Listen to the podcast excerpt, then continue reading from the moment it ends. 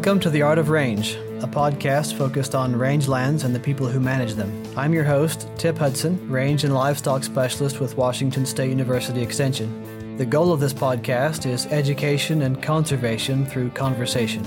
Find us online at artofrange.com.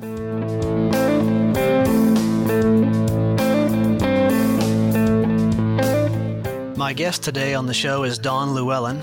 Don is a colleague of mine at Washington State University. There are fewer and fewer of us that have anything to do with animals, particularly people that have some crossover between animal science and rangeland ecology. And Don is one of those.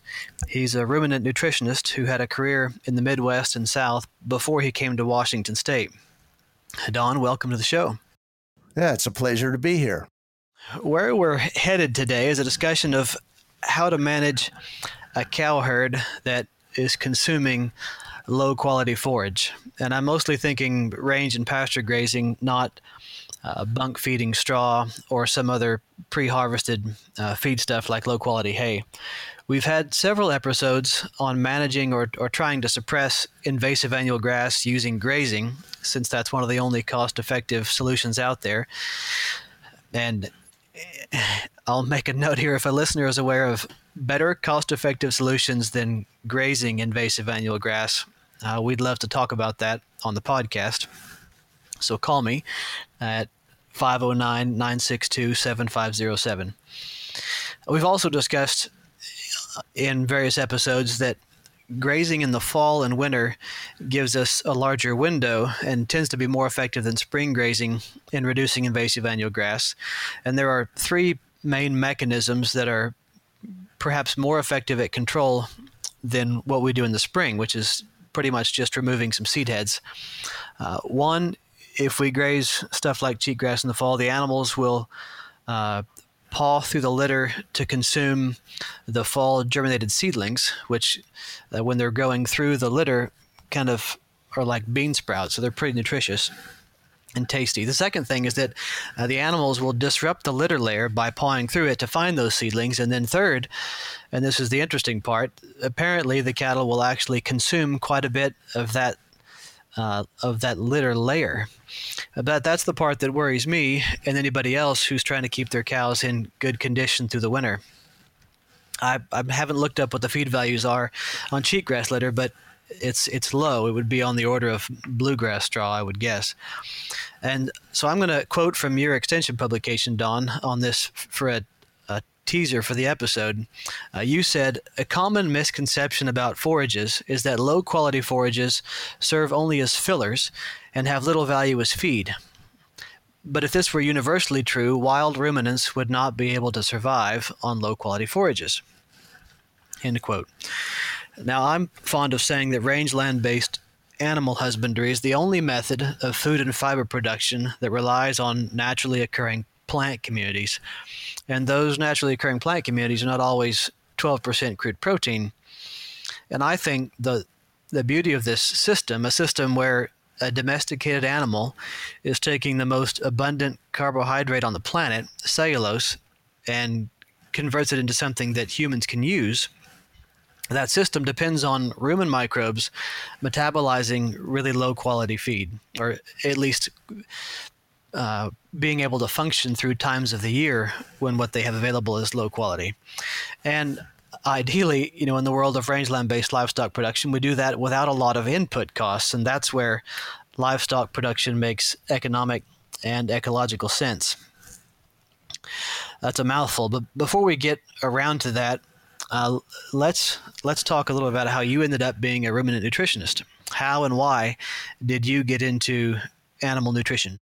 Yeah, Tip. Um, well, uh, the ruminant nutrition is kind of my second career. I, I, started out farming and ranching. I grew up in the in uh, uh the state of Washington, uh, in the north central part, and fed cattle and and worked with uh, grain farming and, and so forth. And, and so this is kind of my second career.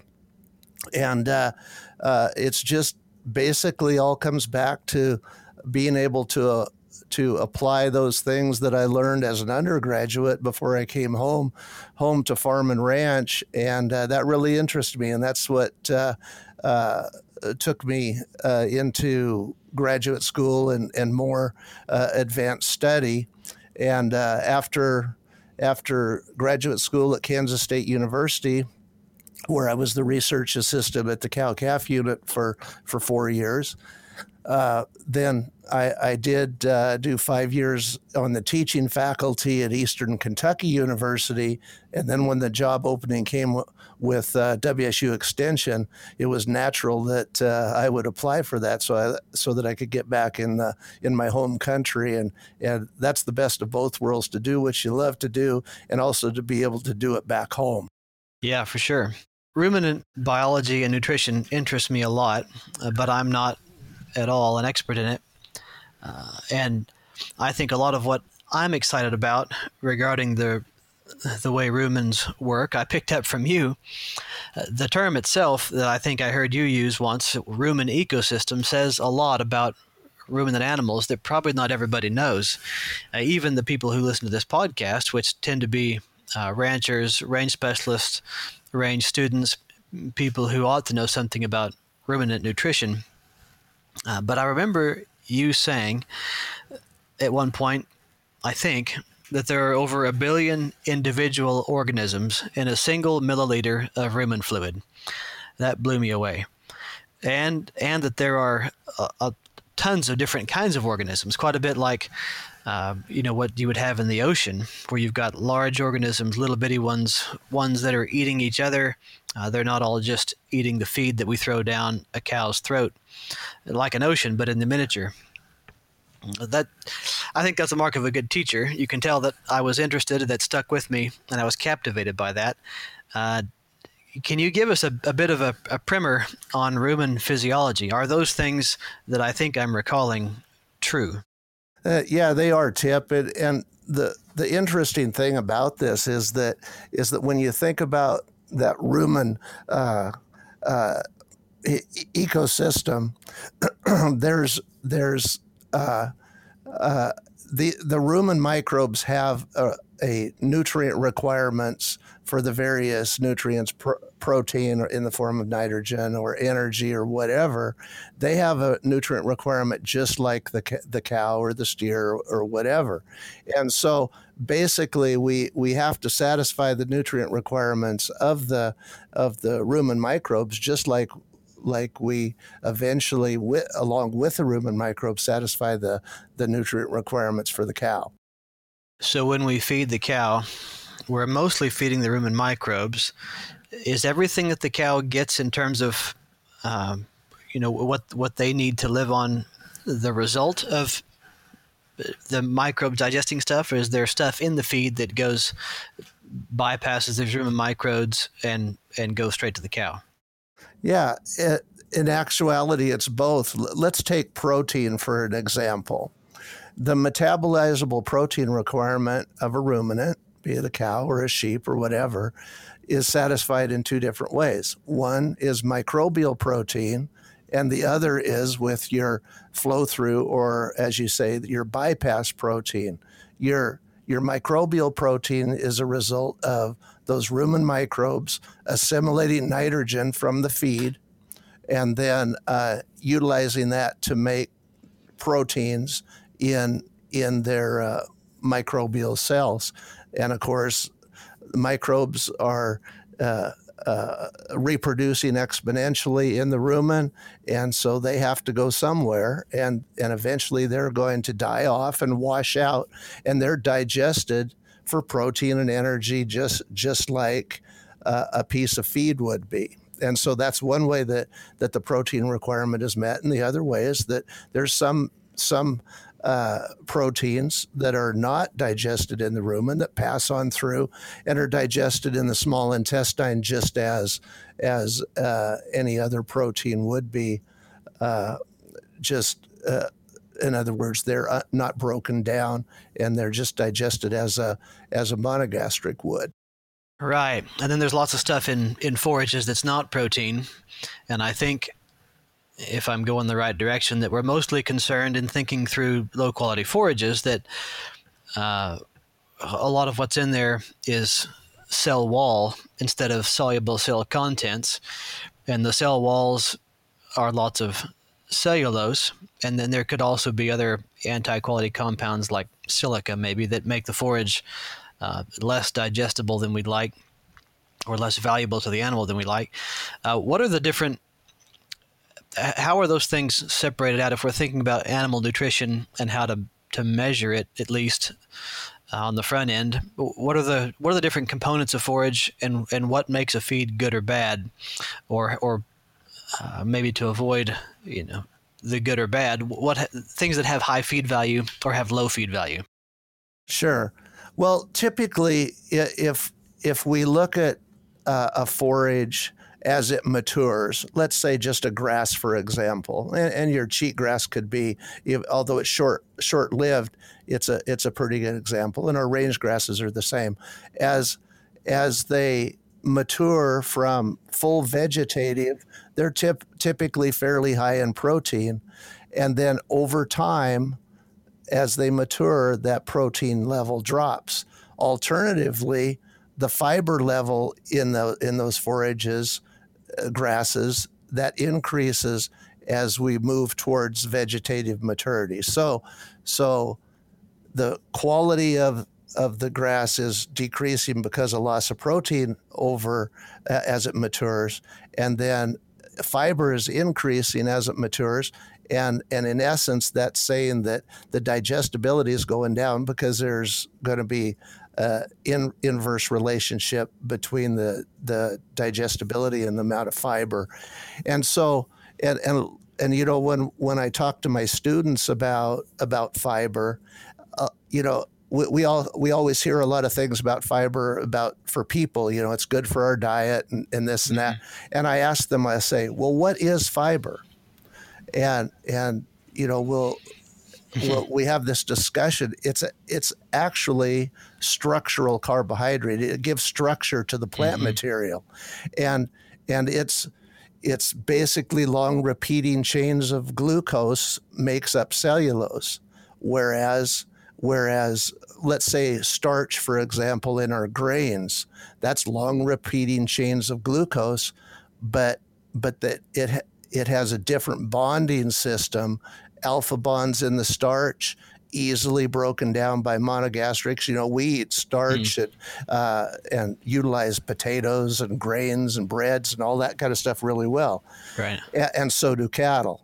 But but the the beta bonds in the fiber are what are more difficult to break down. And that's why they need those rumen microbes to produce the enzymes to break the beta bonds.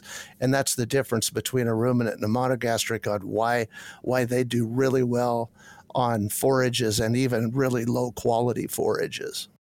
So if somebody's looking at a, a, a forage test or a hay test, uh, how would these different kinds of components be communicated on a forage test? result?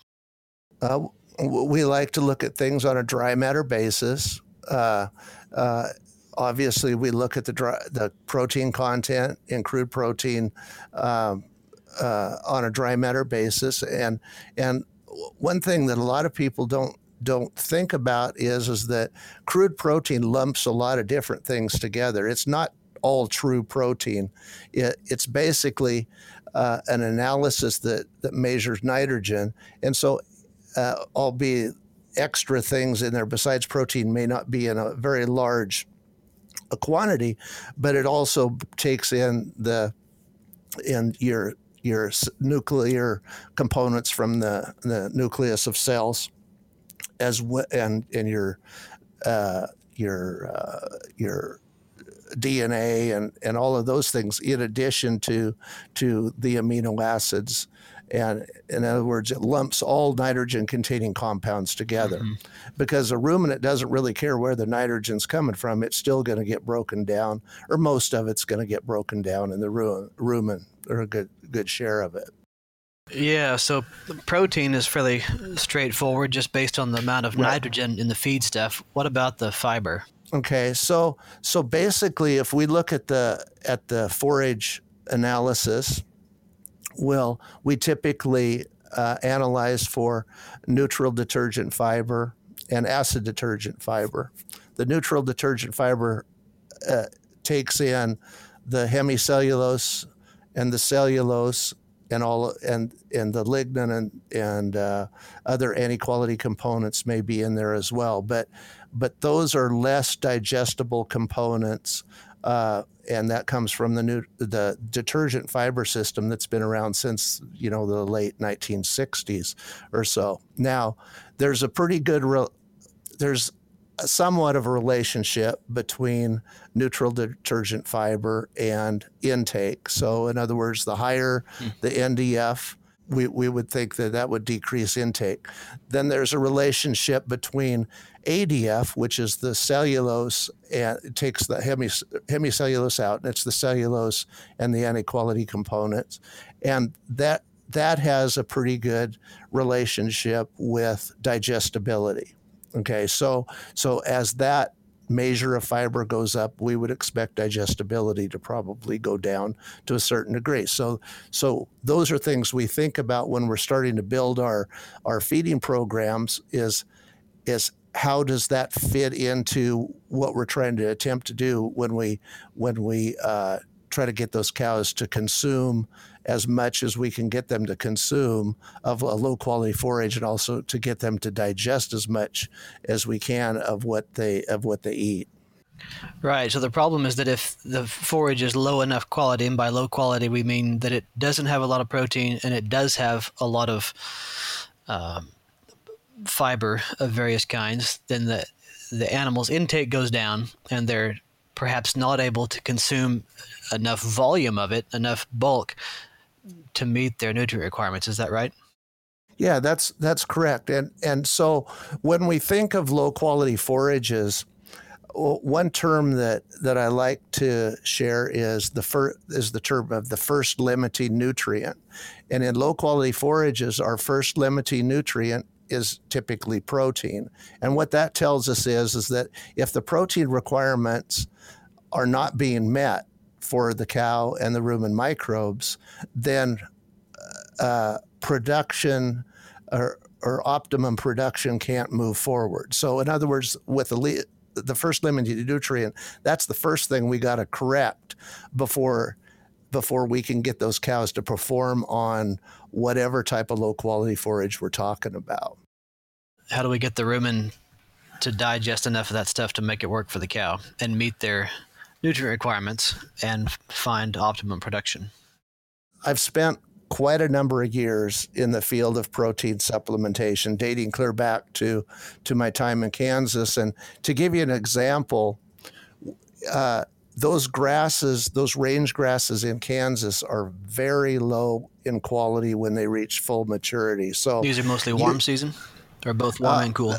they would have a mixture of warm and cool season, but the warm season grasses are especially low in quality. You know, like right. your blue, big your blue stems and and so forth. And so so I mean, you can you can take forage testing or forage tests of those grasses out there in the in the wintertime, and they might only have three percent uh, protein on a dry matter basis. So I mean, we're talking very low quality, and and so and so with beef cows, we really need to kind of define what low quality is. And so, so typically we consider anything that that uh, any forage that has about less than 7% crude protein would be considered a low quality forage.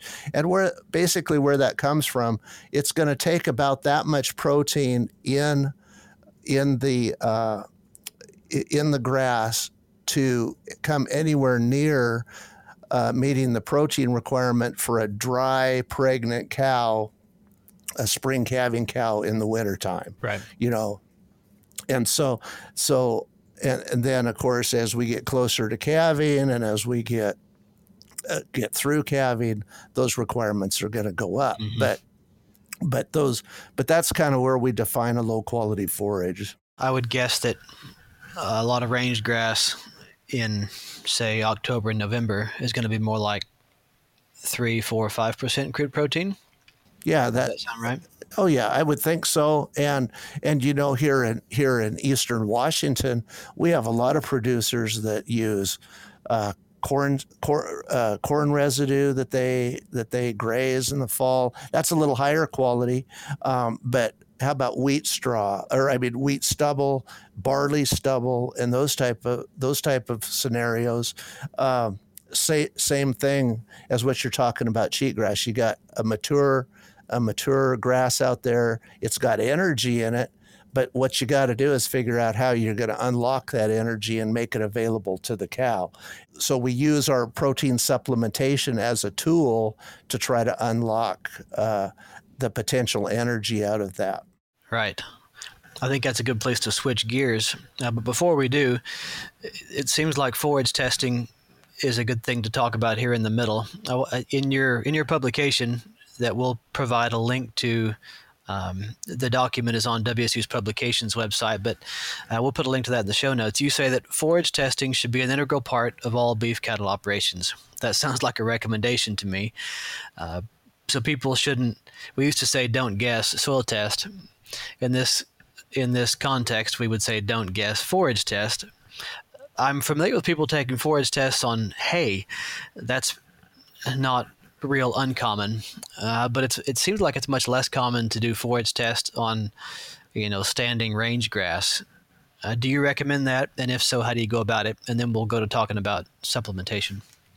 Anytime your cattle are on on any type of range grass, uh, forage testing is still a possibility, and you know it all boils down to the fact that you have to get a representative sample, and that's a little bit harder than it is than if you're taking cores out of a bale yeah. or out of a group of bales when you got a hundred ton of hay sitting in the barn or whatever. But but uh, you know, there if you're going to do it, uh, I mean, uh, if we were doing research, we'd go out there and set up grids and everything like that. But that's not something we have to do in a in a production scenario. But what I would suggest is you got to get some grass off the hilltops. You got to get some out of the draws, and, and all of the different, uh, you know, topography so that you get a representative sample because uh, uh, it's that's that's going to help you a lot in the accuracy of your estimate. Yeah, and it seems to me like this might be worthwhile, even though I don't think it's very commonly done. That's that's probably our job to help promote some of that. But you know, one of the main objections to people using supplement is that it's quite expensive, uh, and expensive enough that it kind of makes sometimes grazing that low quality range forage more of a break even proposition economically, where your main objective is just to hold the herd, you know, long enough until you can get back on, you know, some other kind of high quality feed. But if a forage test costs 20 bucks and you do five of them on several different pastures or different landscape positions, uh, you know, $100 is pretty cheap insurance to help you avoid overbuying supplement or, or buying the wrong kind of stuff. Am I right about that? Absolutely. And, and like I tell the students, I say, eh, you, you don't know what you need until you know what you have. And right. so that kind of goes back to your, uh, to your uh, saying about forage testing, and and I think that it, it's really important.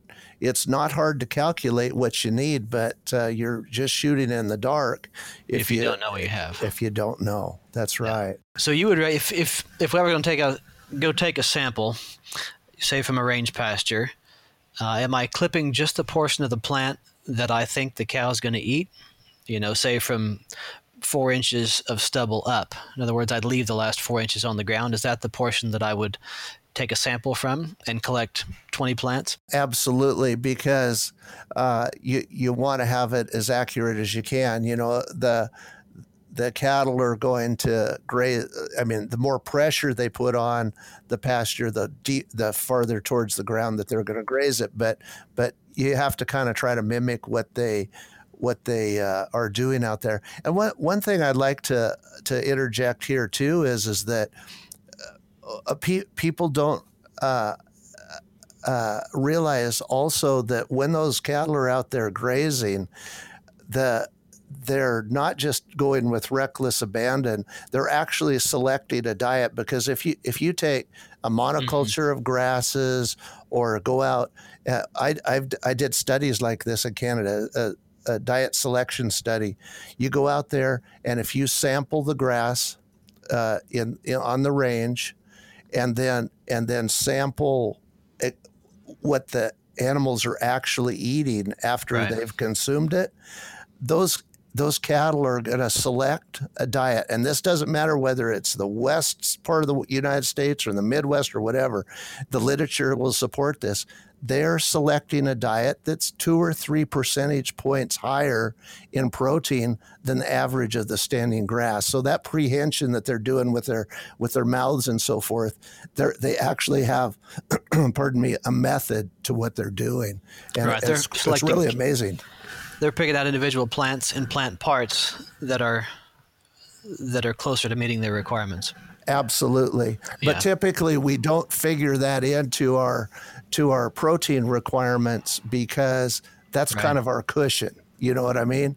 Right. Uh, because if the grass out there we sample it, it's at seven percent, then we'll supplement accordingly. And if they get a little bit more because of their selection, that's just all the better. So just to spell this out again, what happens when we offer a protein supplement to cattle eating low quality feeds? What specifically is going on with rumen microbes that enables the cow to do something with all that cellulose?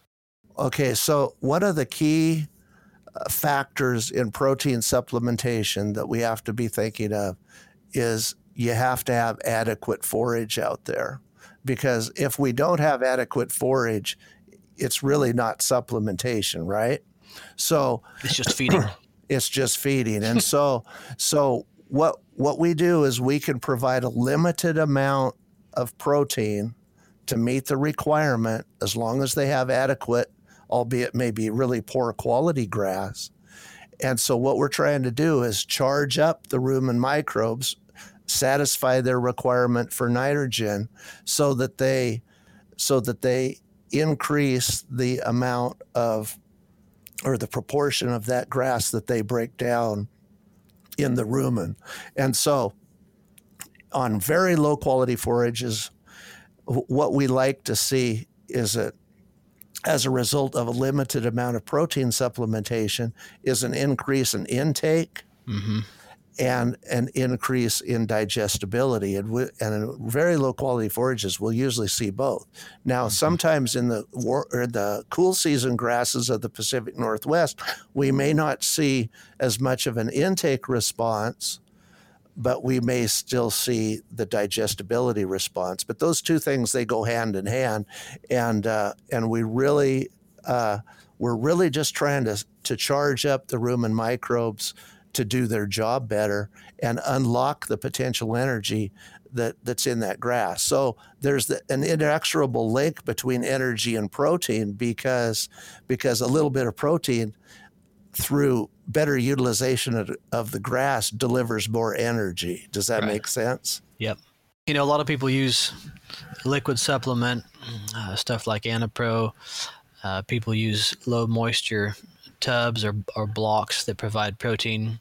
Uh, what are some of the various kinds of supplement and your thoughts on the relative value of some of those? I realize some of that's constrained by location. You know, if you're trying to provide alfalfa hay for a supplement, that's not quite as easy to do in a remote range location than um, you know, than running some tubs in.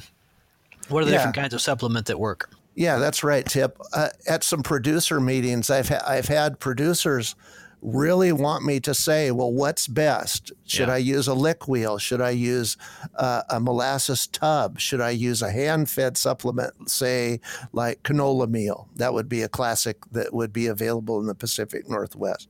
Should or or or how should I deliver this? Should this be should this be a um, uh, a hand fed and do we deliver it daily or or can we deliver it several days a week or whatever and and I te- what I tell them the answer to that question is is it really doesn't matter because if you're managing your animals to have adequate grass out there it doesn't matter too much about what vehicle you're using Mm. to supply the protein the concept is still the same and so maintain adequate grass and and then deliver protein to make up the the protein uh, uh, deficiency and then what the the only other caveat to that is is that if you're doing a self-fed supplement uh, intake control is is the the mm-hmm. the key the factor. It, right. it is a challenge because because you know some of those some of those old boss cows they're going to love it and they're going to eat lots and there'll be some some cows that maybe are a little more timid or they just don't like it and so um, uh, your your uh, your intake across the herd may be a little bit more variable. And and the uh, one mm-hmm. other thing I might say too is about our feed testing is if you're using a particular protein supplement that's like a dry like a canola meal or like in the Midwest they use a lot of a lot of cake or cubes, you know, or mm-hmm. or um, uh, there they use a lot of soybean meal or whatever. Always always uh, do a feed analysis on your protein supplement as well because uh, some of mm. these byproduct feeds like distillers grains or canola meal or, or whatever have a lot of lot to lot variations. And so we can find uh, a lot of variation in the protein content of those. And so we have to there again know what we have so we know how much of it to feed. Right. How much do the various supplements differ in the level of protein provided and in the amount of energy provided? And under what circumstances would you use something that's quite a bit higher in protein? Like if you've got extremely low quality feed, would you ups would you offset that with a, a, a, a supplement with significantly higher protein value? Yeah, you can do that. If you're giving a similar amount of protein with a lower protein supplement, then it stands to reason that you're probably going to deli- let, let, let's just say for example you have a protein supplement that's at 25% and then you have another supplement that's at that's at uh, 45% like soybean meal or whatever right. and if you if you give double uh, the amount of the of the 25%, you're probably going to deliver more energy from the supplement itself. And then we get into the conundrum of energy versus protein supplementation. When we when we just feed a mm-hmm. little bit of protein to unlock the unlock the potential energy out of the grass, that is very very efficient. If if we decide we're going to mix say a little gr- rolled barley with our protein supplement because those cows need a little bit of extra extra energy, then then the what we call the gross supplementation efficiency is going to be poorer than it is if we're just getting the extra energy out of the grass.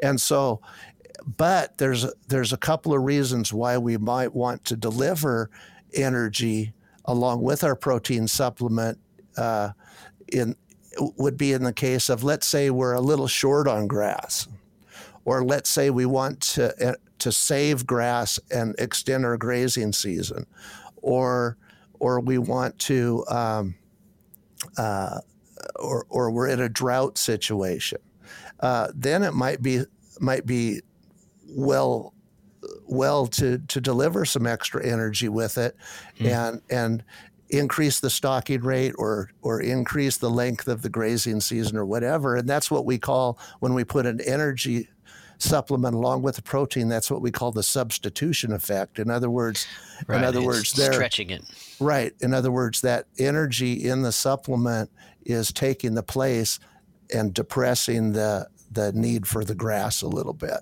right how consistent are some of the, uh, you know, non-feed supplements? Things like low moisture tubs or blocks. Do they pretty much match what's on the label? Or do you I, know? I, I would think so. You, you know, there there's going to be like all feeds, they'll have a, a a range, you know, not less than so many percent protein or whatever. And, and I think that uh, you can you can uh, you know go by by what they say on the label but those but just bulk supplements i would say and especially those byproduct feeds you should uh, test those to be sure you know what you got mm-hmm. and, because and, and another another thing about the byproducts, let's say canola meal that's available here in the Northwest, for example, it depends on how it's processed. If it's just crushed, there'll be more residual fat in there, which is which is can be beneficial because it's extra energy. If uh, on the other hand, if it's if it's a uh, uh, oil seed that's uh, solvent extracted, there'll be less residual oil left in there and less fat. And so you just need to know what you got. Mm-hmm. One of the things that, that's interesting in the follow up paper that you did on this, uh, on fetal programming, if I understand it right, is that a, a mother that has gotten accustomed to consuming and successfully metabolizing low quality feeds passes some of that ability on to its offspring. Is that right? Sure. And and I think that some of that early research that came out back in a, around 2008 or so, the amazing part about that is that it, they showed that through years and years and years of records of their supplementation records and then following these cattle, these calves through through uh, heifer development or the steers through the feedlot that that a little bit of supplement during that third trimester uh, in the form of, of that supplemental protein in the s- spring calving cows was having an effect on the fetus while, while it's in utero, but also affecting how that animal performed all the way downstream, clear into the feedlot. And that's pretty amazing stuff. Yeah, that's really interesting. And t- talking about you know differences in in marbling ability or or carcass weight and so forth, pretty cool stuff. Right, because you would think that the animal's performance would be nearly entirely related to their own rumen ecosystem and and what the individual animal has been exposed to uh, after it was no longer attached to the mother, but somehow it changes their long-term ability to deal with that stuff. Absolutely, and that's and when you talk about it from the time they're in utero till the time they come out of the feedlot, you're getting up there towards a couple of years that it's still there's still measurable effects based on that protein that happened to mama cow while she was on pasture during the winter while while she was pregnant. Yeah, one of the I'm going to say conflicts that's that I think is out there in the world of livestock production, particularly in the beef industry, is you know the philosophy that you need to uh, you know do whatever you can to make the cow match the environment. I tend to lean that direction. Uh, we we had a a podcast episode with Dr. Fred Provenza, uh, who has written a lot about the the benefits of uh, wild environments that have high uh, botanical diversity and some of the benefits of that to the animal. Uh, but then you also have people that say, you know, we have pretty fancy genetics in uh, in the beef herd right now, and we need to give them what they need in terms of inputs above and beyond what the environment naturally provides to allow that you know performance or production to be expressed. This feels to me like kind of a meet in the middle solution, uh, you know, where regardless of how you cut it, a cow is not going to do all that well on 3% crude protein. And so it's reasonable, you know, what we're asking a cow to do in a scenario where they're fall or winter grazing some pretty rough low elevation rangeland uh, is, is to make do with feed that doesn't meet their requirements. And this is giving them just enough tools to allow the microbes to do their job without you know without fully trying to modify the environment. You know, Fred Provenza would say that it, when you try to fight nature, you end up spending more money than you can afford, and you still don't end up usually in a good place. Uh, is this a this looks like a, a pretty reasonable uh, meet in the middle solution? it, it is. Uh, like you say, meeting in the middle is probably a good thing. Uh, one example that I use about finding the right cattle to match your environment is let let's talk about um, uh, the the the needs of a cow in the desert Southwest versus the high country of uh, North Central Washington. It's it's a lot different. You know, right. a, a high a high milk producing cow in the desert Southwest, she may uh, deplete her body reserve so much she won't get her bred back.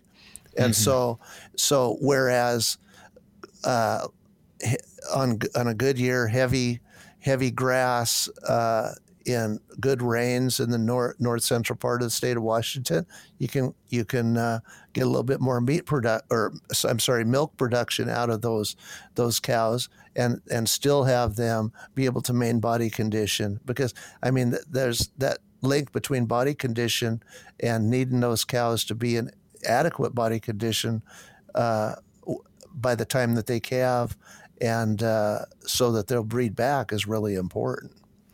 So mm-hmm. uh, it's it's all it's all about uh, uh, matching the cow to the to the uh, to their environment, and and like you say, there's whether we talk about selecting sires or whatever, there's all kinds of high high powered genetics there, but and and they look really good. But we have to remember what kind of uh, rangeland that these cattle are going to be on. Right, they have to perform under those conditions. That's right, and that's and that's your world. You know, I mean, you you know this, and and you deal with rangeland every day, and uh, you you know the vast differences, and we just have to take that into account. Yeah, and one of the challenges, especially with the Intermountain West native rangelands, is that the the native uh, the native plant community uh, was notorious for curing out well, and those plants retained quite a bit of their forage value into dormancy. Uh, once those native plants have been replaced by uh, exotic invasive species like invasive annual grass and even some perennial grasses uh, that they were replaced with, uh, they don't have the same value in dormancy, and so now we have a bigger challenge than uh, you know than than once was to try to make animals make do on what's out there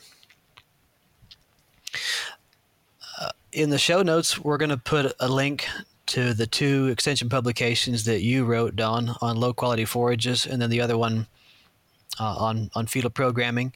We'll also put on there some forage testing procedures for both range pasture and testing hay, and we'll put a link to uh, a publication on interpreting a forage test, and then and then also some information on on how to go about selecting supplement and applying supplement in a in a real world setting. Uh, Don, what's the one thing you want listeners to remember or to try out from our discussion today? If you're going to supplement uh, protein on low quality forage, you have to have adequate uh, an adequate forage base before you start. If you if you don't, then you're probably going to be looking at your your uh, protein supplement along with supp- supplying some energy as well. Because basically, what you're trying to do is provide a s- small amount of protein to unlock the potential energy that's tied up in that low quality grass. Very good. Again, my guest today was Don Llewellyn, a ruminant nutritionist with Washington State University. Don, thank you for your time. Oh, it's been a pleasure.